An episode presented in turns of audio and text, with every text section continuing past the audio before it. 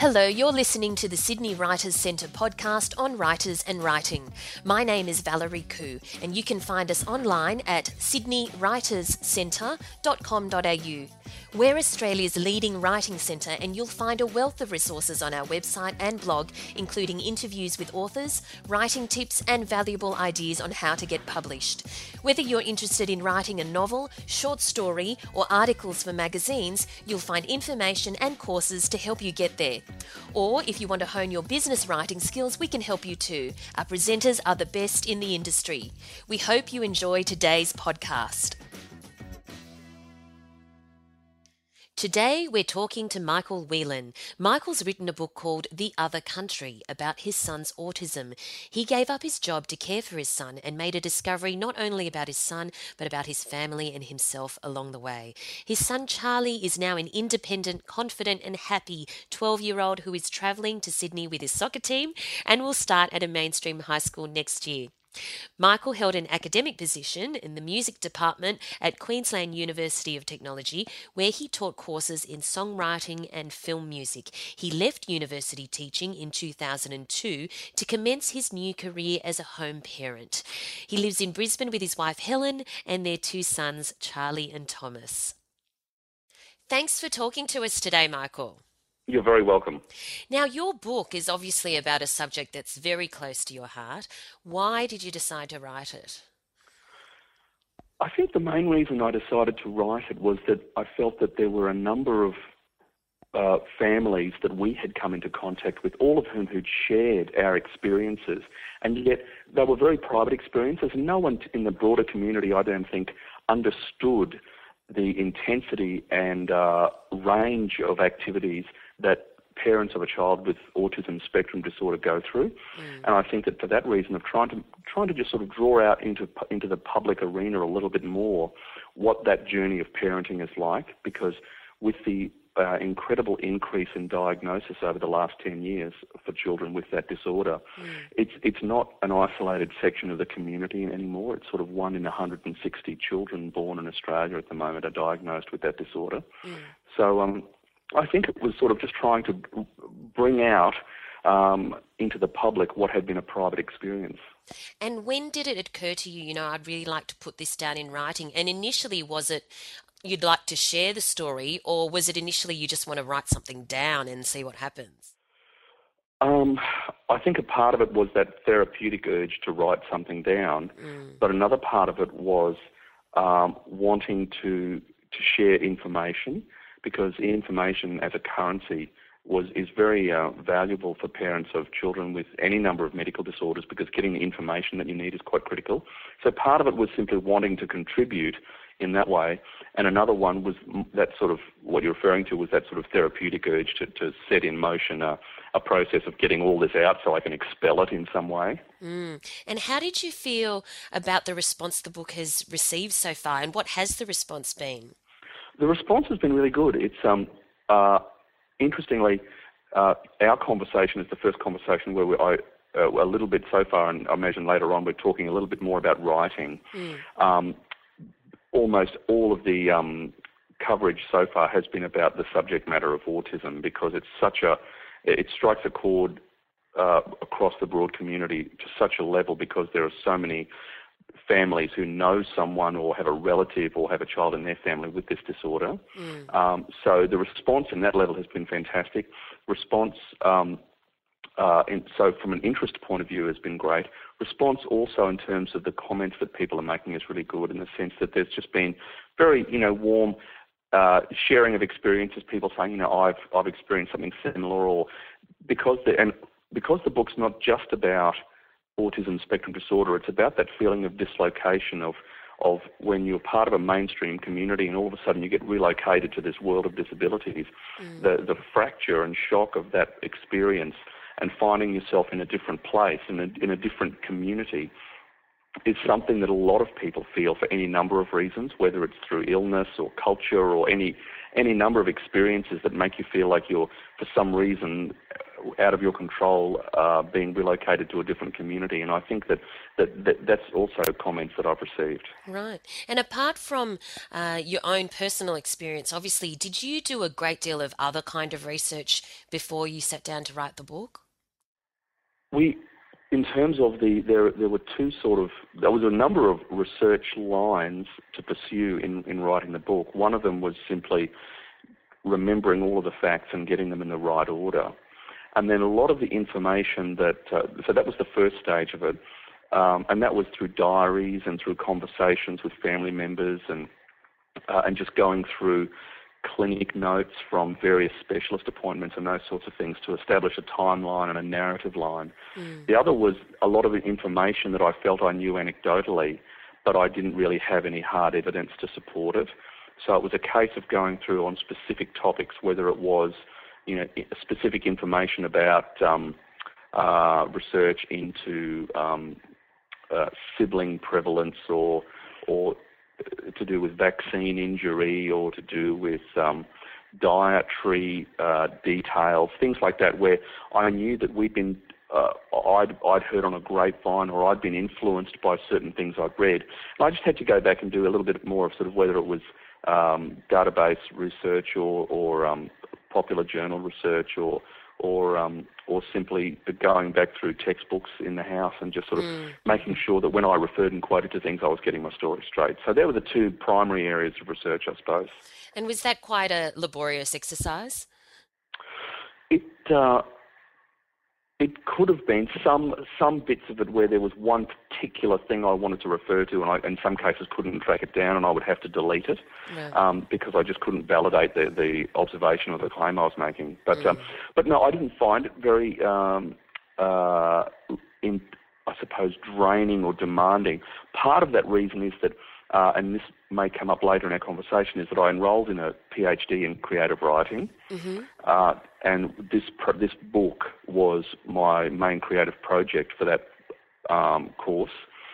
And there was a certain amount of scaffold, research scaffold in place, and I was able to draw upon a number of methodologies and resources within the university to be able to allow me to access and sort of categorise and pool a lot of the information I wanted to refer to.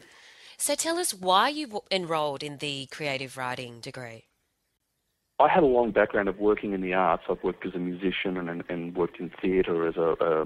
I had done some writing in theatre and worked as a, an actor and director and to certain different differing degrees. But I was teaching as an academic in the university in a music faculty, mm. and um, even though I had done some professional writing, in order to put together a, a narrative of this nature, I, I, wanted to do it well, and I thought I'd, I'd really benefit from some professional writer mentoring, right. and uh, and so I, I contacted a, a, different university and approached a specific um, staff member whose work I was interested in, and I felt they might be able to offer me some useful um, uh, guidance through this process, and and that really it was first case in point was I just wanted access to good writers and their experiences to help um, as a touchstone for my uh, journey through this process. Mm. Now, obviously, that your son's diagnosis changed your life. Has the book then again changed your life further? Well, look, not really. I mean, it's it's only been out a month at this point, mm-hmm. um, and there are, I suppose, uh, transgressive aspects of writing that, that have changed my life in the sense that your personal experiences are now a little bit more public. Mm. But in a way, it's only through when when there's media conversations and when I'm doing radio interviews or TV interviews about the book, that's when it's at its most changed or most transformed in the sense that I'm in some sort of public arena talking about uh, my personal life. But the book itself, um, because it's sort of a private experience reading a book, and I'm, I'm I'm not doing a one-person show about my life or something. Mm. It, it's it's less. Um, it, it really hasn't changed much, but uh, the writing of it, the process, I feel I've learned a lot about just being able to um, uh, put together really basic aspects of grammar that I thought that I knew, uh, and storytelling, getting a narrative in shape, and and uh, and finding the flow of it, those sorts of things. They've they've been life changing in a sense that I've noticed a, a really dramatic improvement in my own ability to express myself in written form. Mm-hmm. And are you then pursuing writing further? I am actually. Yes, I've started another book. Uh, this time, a sort of semi-fictional piece. Uh, Great. Uh, and uh, and I've sort of got some first chapters of that finished and off to my agent, and she's been making comment on it. So um, so yeah, so I definitely have, and I'm, i thoroughly enjoy the process now. And I, unlike some of the other art experiences that I've been involved with, whether it was music or theatre, which are largely collaborative, and you, you you get caught up in the the life cycles of other people's lives and deadlines and those sorts of things. Writing is very private, and uh, and I've found that it's incredibly um, uh, invigorating to to pursue a creative outlet where I can choose the time that I engage in it and not uh, as opposed to the lengthy rehearsal processes of theatre and the demands of you know everyone else's deadlines as opposed to my own. Mm. So yes, I, I am, and that's what I'm enjoying about writing. I think is the fact that I can I can control um, when I do it and under what terms. Now, you quit your job actually to become your son's primary caregiver, which is usually a role stereotypically assigned to women.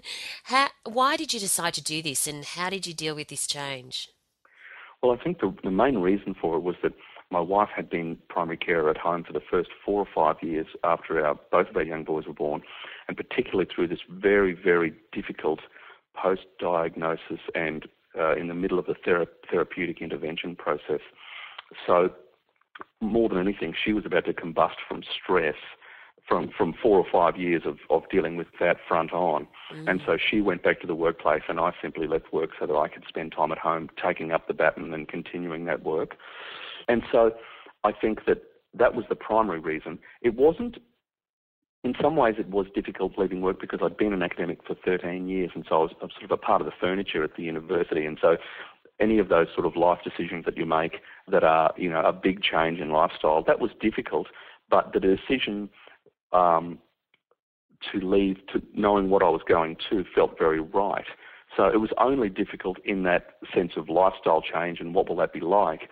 But in terms of, uh, you know, agonising over is it the right decision, I didn't have any of that. But it was difficult leaving, you know, someone else sort of, you know, establishing the rhythms of your week and your year for you with the workplace, mm. then trying to, to be the person who constructs the rhythm of a day with two children who don't know what rhythms of the day are supposed to be, you know, and trying to sort of get any sense of that. I, I did find that very difficult in the, for the first year or two. I, did, I didn't come to it naturally but I stuck at it, you know, and now I feel quite comfortable in the role. And the kids were at school most of the time, and you know, and, uh, and so I sort of helped my wife with her business a little bit part time during the day, but uh, but uh, I wasn't one of the people that just sort of fell into home parenting as though, oh, this is fantastic, this is what I was meant to do. It was it was quite tough. Mm. And on top of that, you had to get into the rhythm of writing. How did you sort of incorporate that in? Was that easy?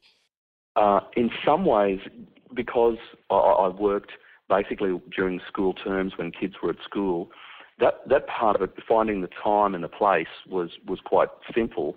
Um, but in the early stages of writing, that was very difficult. Partly because I wasn't, I, I lacked a bit of confidence with the process, uh, but and also because the things I was writing about were very difficult emotionally, and so mm. I think that that um, sit, knowing that when I was going to sit down and work for two or three hours, I was going to be revisiting some very difficult uh, memories and emotional experiences.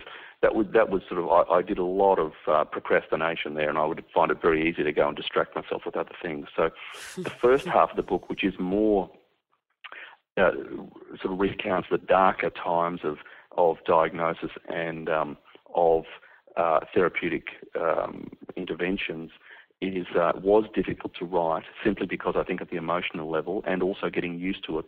So uh, the first half of the book took me about two years to write, mm. but the second half of the book, which is is much more, um, I suppose, joyful and also much more uh, uplifting and positive from our point of view, from the narrative point of view, uh, I wrote in about three months. So, and a part of that was getting used to the, the routine of writing uh, and the discipline of writing, and the other part of it was just getting through that part of the narrative that I was finding it difficult to address. And when you write about your life, you really do lay yourself bare. Was that something that was hard to do at first? Did you lay it all out there, or did you, you know, feel tempted to hold bits back? And would and did that work? Um, I was. I did find it difficult initially, partly because I thought, oh, no one will want to know this. No one will want to know how that affected me. I, I was sort of trying to just list facts of this happened and then this happened. And, yes. and as I gave a draft chapter to various people, particularly, you know, uh, writing mentors at uni, to have a look at, they'd go, yeah, that's, I've got a sense of the story, but what, how did that impact on you? What did, how did that, what happened in the emotional, in the social, in the personal world? That and where, what's that story? And so I was reluctant initially, not so much because of the personal exposing personal feelings. I just sort of felt a bit vain writing about myself and what I was thinking, for thinking that people would think, Christ, you know, that's what's what's he writing that stuff for? You know, to give the facts. so I'm a bit of a fact person, so I think I wanted to just write facts, and so being more reflective in the writing process didn't come naturally. But uh, after a while, I sort of got into the swing of it. Because that's in fact what people do relate to, the actual personal element, isn't it? Yes, Not just it is. the facts. And that's what people have responded to, you know, within the feedback I've got so far. It's been really lovely. Mm. Now, in the book, you mentioned that you researched and tried all kinds of therapies and resources to assist Charlie, yet beforehand you weren't that keen on alternative or holistic medicine. What are your thoughts on that now? It was more that I was, we just never experienced them. I didn't really have an opinion either way. Uh-huh. I, and uh, we've been uh, in a, you know, brought up in Australia in a sort of a mainstream middle class family. We'd just been to GPs to get your, you know, whenever you get the flu, you go and get antibiotics. Whenever you get, um, you know, uh, I don't know, whatever ailment that sort of goes through the the suburb or the community, you know, we'd only ever engaged with fairly traditional um, general practice doctors. Mm. And when we when Charlie was diagnosed with autism we then became involved, you know, with, for example, occupational therapists and psychologists and um, uh, physiotherapists and speech pathologists, and there were a whole range of allied health professions, and each of them brought their own expertise to it, and we sort of started getting our head around what these allied health professions were. Then people in the parent groups we started talking to were saying, you know, there are dietary things you can do, and so when once you move into things away from allied health then and then into diet, there are sort of you get into these disciplines then that are less scientifically or evidence based and more built on uh, where various cultural traditions or, or uh, lifestyle traditions and those sorts of things. And so whether they were um, uh, practices that were, um, you know, are not necessarily drawn from, let's say, Buddhism or, or from, um, you know, from uh, New Age therapies or or kinesiology or, or or homeopathy and things like that. We, we, you know, someone would say, look, it's worth a try. And so we, we adopted the attitude, rather than bring any specific preconceptions to that process, was just to go, look, there could be a benefit. There certainly won't be a harm. So if it does no harm, let's give it a go. And so we basically ventured into every possible um, uh, holistic or, or, or alternative health scenario that we could locate just to see if there were benefits. And in some there were, you know, and they were minute, but they were there, you know. So, so I suppose uh, from a philosophical point of view, the big, the big jump for us was embrace everything, do no harm, and try everything. Great approach, I think. Yeah. Um, you talk about that sense of displacement and sort of disconnectedness in a, in, in a sense. And you gave the this book the title "The Other Country." I understand after reading a poem by Emily Perl Kingsley called "Welcome to Holland," because Emily found herself in Holland instead of Italy after raising a child with a disability. So, which country, so to speak, do you feel like you're in these days? You know, in in, in the world you used to be in, or, or, or still in another world? Well, we with the diagnosis of our child with a disability, we, it's like having a visa stamped to the world of disabilities. And it's a parallel community that exists, but it's largely invisible. And we'd never, I mean, there are, there are parent groups, there are play groups, there are therapy providers, respite carers, community groups, charities, all these organisations who are focused on delivering services to people and their families with disabilities. And all of a sudden, we became shareholders in that community, stakeholders. We were we were accessing services, we were meeting other people, we were going along to play groups where there were kids with mobility impairment, with with um, all these other disorders that were so different to our child's, but it was like there was a line in the sand of there's a mainstream society and then there's everyone else.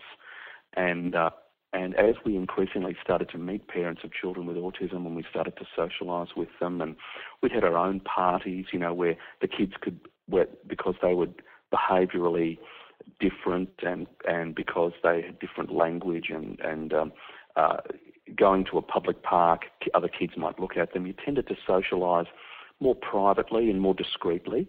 And I think that that sense of difference drove that the title uh, because that was the, one of the most profound experiences for us was that reloc- that dislocation to a new place. We were still living in the same street, but all of a sudden we were part of a different culture. And over the last 10 years, we have migrated a long way back to mainstream uh, society in a sense that our boy Charlie now is, for the most part, indistinguishable from other kids. He plays sports in a in a local soccer club. You know, he goes to the movies with his friends. Sometimes he rides his bike up to the shop on weekends and gets stuff. We're pretty normal in inverted commas now. Mm.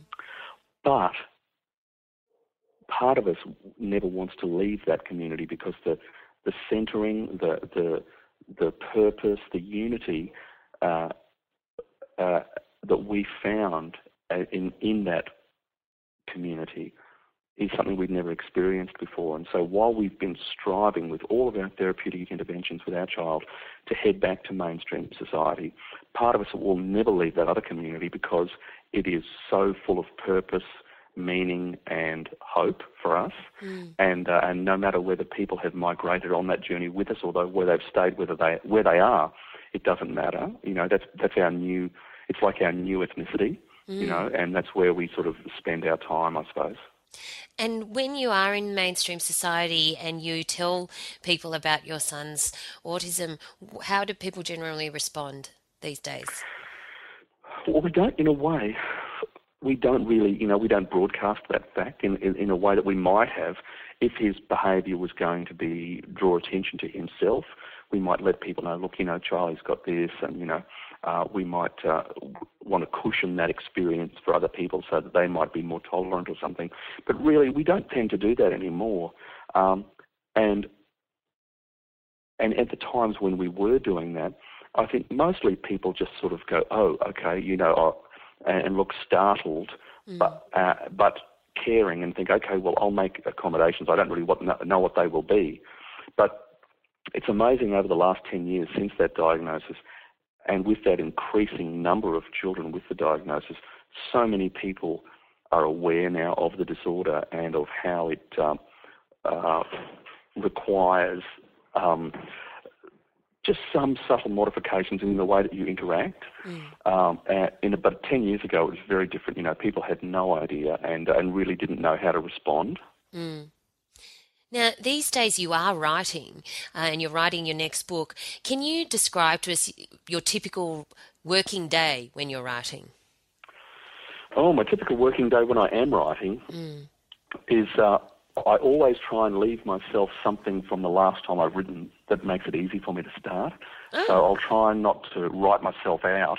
Uh, I'll try and sort of, if I'm going to finish working, I'll finish on a new idea or a new chapter or a new paragraph uh, and just put two or three dot points down of remember this, this, and this, do that, that, and that, so that when I sit down at the computer to start, there's a little bit of something on the page for me. That's a good technique. Out, yeah, so just as a writing habit.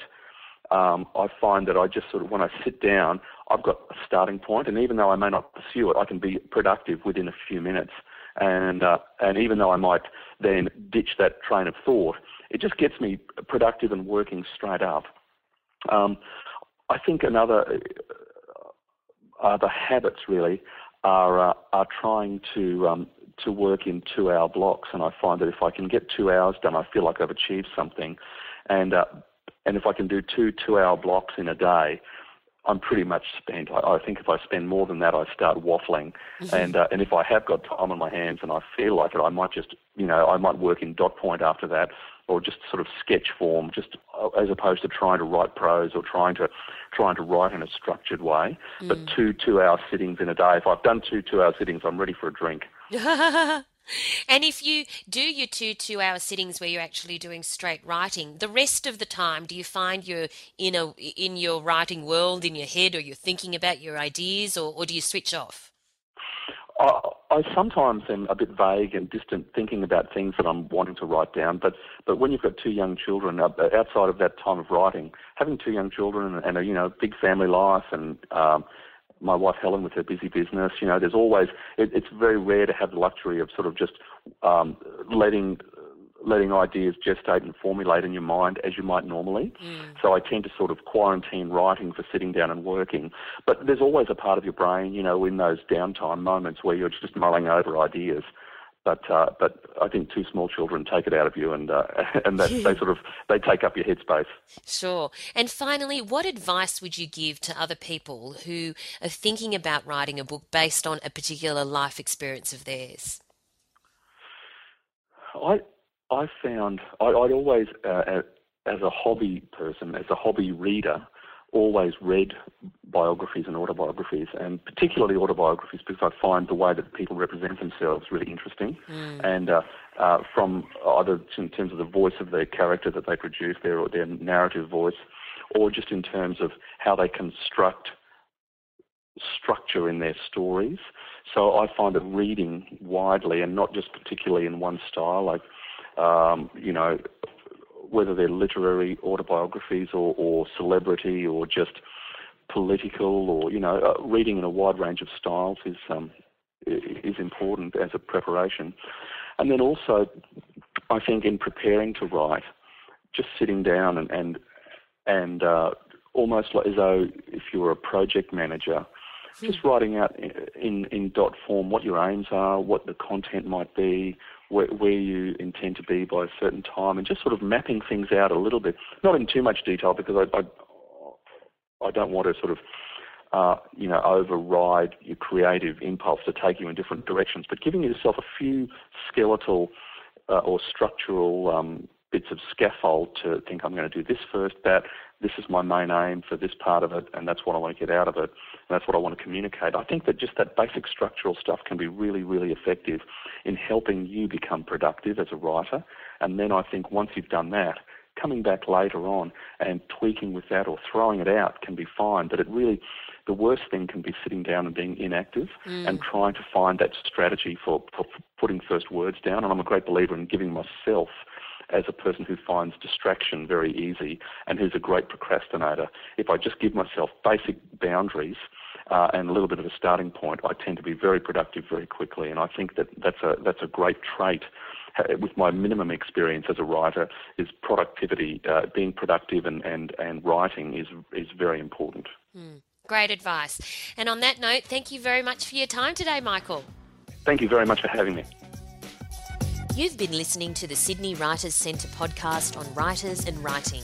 My name's Valerie Khoo. You can find us online, including details about our courses, seminars, and online learning, as well as information on our regular competitions where you can win books, movie tickets, and literary experiences at www.sydneywriterscentre.com.au or visit me on my personal website www.valeriekhoo.com.